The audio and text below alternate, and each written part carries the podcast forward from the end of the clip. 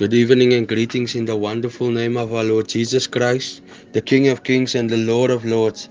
Now, as I was sitting and reading through the scripture, the Lord just showed me something that I'm sure that we are well aware of.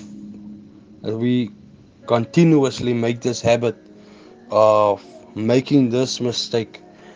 Um, so I'll read through the whole um, chapter of Luke 15, and then I'll I'll ponder on the the, the piece I wanna say with you tonight. So the, the the chapter I'm reading is Luke 15, verse 11 till 32. I know it's quite a lot of verses, but I, I just want to touch on something specific. Not not all the verses, but I'm gonna read it in context. But before I we go into scripture, let us just pray. Heavenly Father, I want to thank you this evening for for making this clear to me and showing me this. And may the person listening to this be blessed by this message, the short message, and may their faith be increased and may you touch them, Lord. May they feel your anointing. May they know that they are never too far away from you, Lord. And that you are no you are in no way far away from them. Your hand is not too short to save them, Lord. You are so close, Lord. You you you are with us every single day. You are around us. You are within us, Lord. Thank you for your Holy Spirit. And Holy Spirit, um, take me out of the way and teach now. In Jesus' mighty name, in the name of Yeshua. Amen. So the piece I'm reading is the parable of the lost son. It reads as follows, verse 11. Then he said, this is Jesus speaking, a certain man had two sons. Now, first thing we have to keep in mind that he has two sons. Um, verse 12 says, And the younger of them said to his father, Give me the portion of goods that, that falls to me. So he divided to them his livelihood. And not many days after, the younger son gathered all together, journeyed to a far country, and there wasted his possessions with prodigal living. Prodigal living. So many of us find ourselves in prodigal living. We love as um, though we are. We're living for the moment and everything just seems right for us and and we find ourselves in in this world where we we are bound we are bound to this uh, the sinful lifestyle. This is the prodigal living sinful lifestyle. But we have been freed from this. So let me just go on before i extend this for 30 minutes. But when he had spent this is verse 14 when he had spent all there arose a severe famine in that land and he began to be in want. Then he went and joined himself to a citizen of that country, and he sent him into his fields to feed swine. And he would gladly have filled his stomach with the pods that the swine ate. Now the pods, just keep in mind that the pods are a very bitter thing. It's it's a very it's very bitter. The pigs eat it. Um, they love of this along with any other many other things that they eat. Uh, let me just continue. And no one gave him anything. No one gave him anything. In life we find ourselves where where we are bound to a sinful lifestyle and we see that there is actually no one there for us.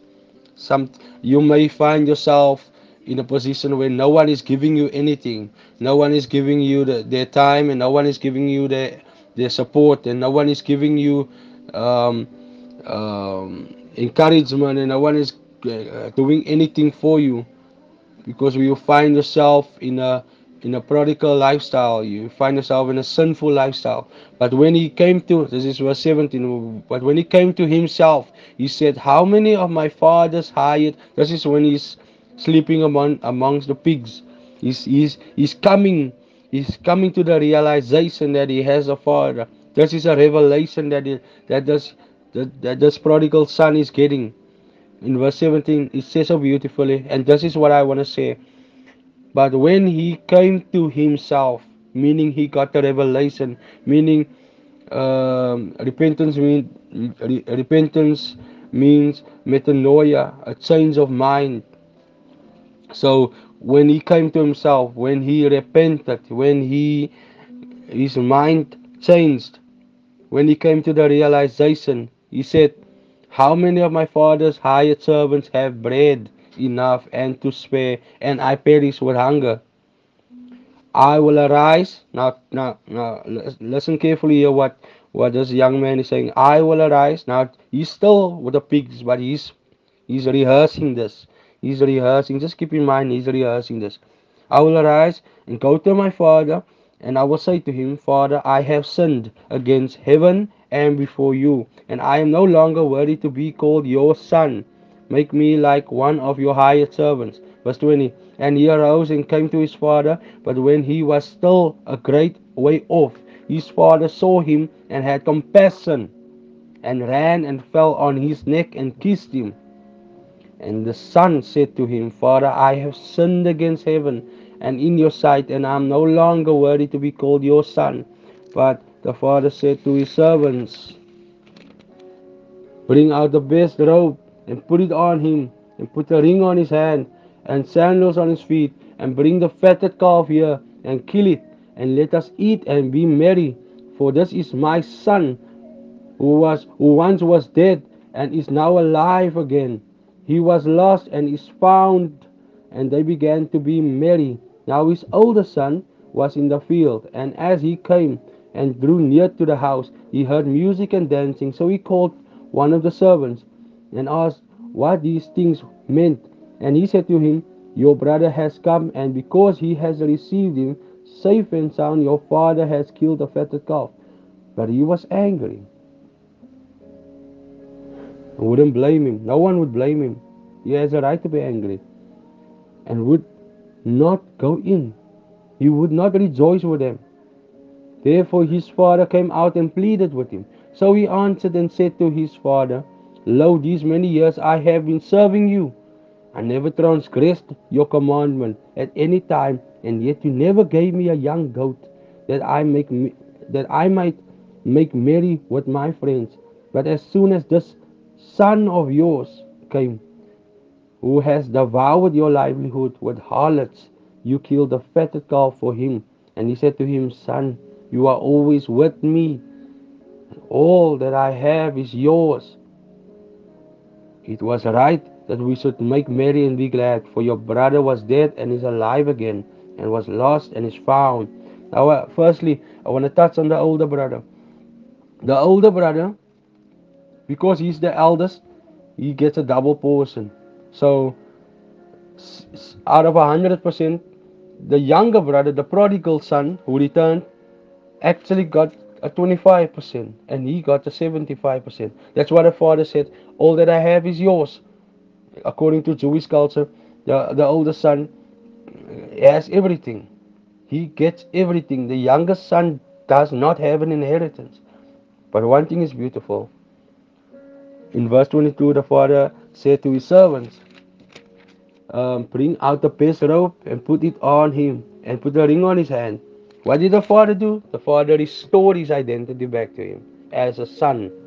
The son, the prodigal son, was a servant. He he said to himself, he said to himself here, he said to himself that I will go to my father, and then here in verse 17. But when he came to himself, he said, How many of my father's hired servants have bread enough and to spare, and I perish with hunger? Verse 18 says, I will arise and go to my father. Now think about this. This young man, this prodigal son, in verse 18 is saying, I will go to my father and I say that I have sinned against heaven and against you.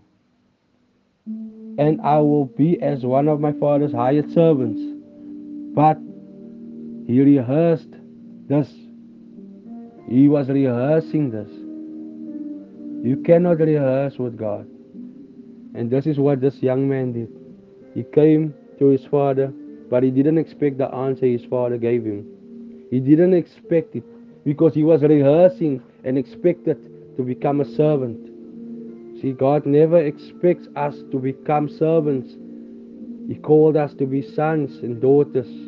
That is why he put a robe, this father put a robe and a ring on the finger of his son and sandals on his feet because he did not come to call servants. He came to set the captives free. And he did it through his eldest son, Jesus Christ. But only this son, Jesus Christ, understood what had to be done. And this eldest son set all the captives free. We are all set free. And now he has given us authority to set other captives free. Those who still find themselves in prodigal living, as prodigal sons, in prodigal lifestyles, living lifestyles for money, living lifestyles for fame and fortune, not knowing who their father is, having not come to the right mind yet, having not come to the revelation that they have a father because they serve a different father. They serve a father that gives them money, gives them fame, and gives them fortune, but they do not serve a father that gives them a relationship and the right to be with Him in fellowship, in seamless union with Him. But look at what God does. He gives us seamless union with Him. We have seamless union with the Trinity. So, this is so beautiful that the eldest son never realized what he had until the youngest son returned. And then the youngest son would make this even known to the older son without him even realizing it. Because the, el- the father told the elder son, You have everything, but be rejoice with me and be merry because your brother has returned.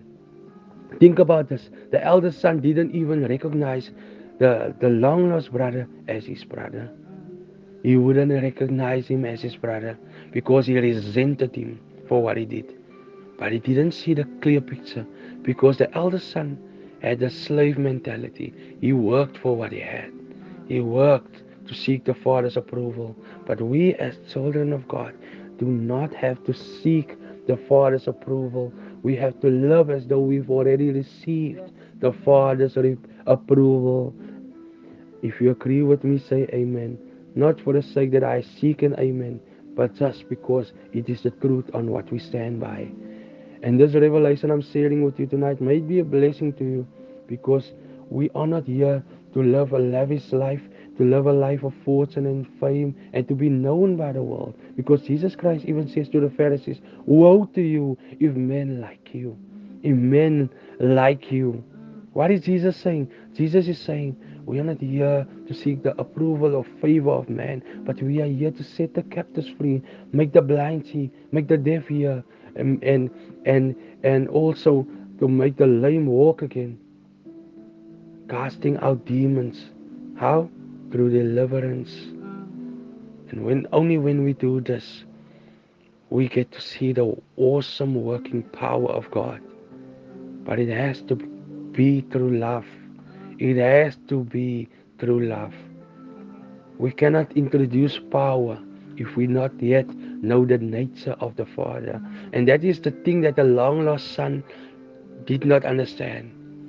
He knew he was a son at the beginning, and that's why he could go to a father and accept his inheritance. But he never knew the Father. But when he lost everything, he came to the realization, a renewed mind, metanoia. He came to repentance and realized, I have a father. And when he realized he has a father, he returned to his father, rehearsing what he will say to his father. But he never expected that his father would oh, uh, accept him open heartedly.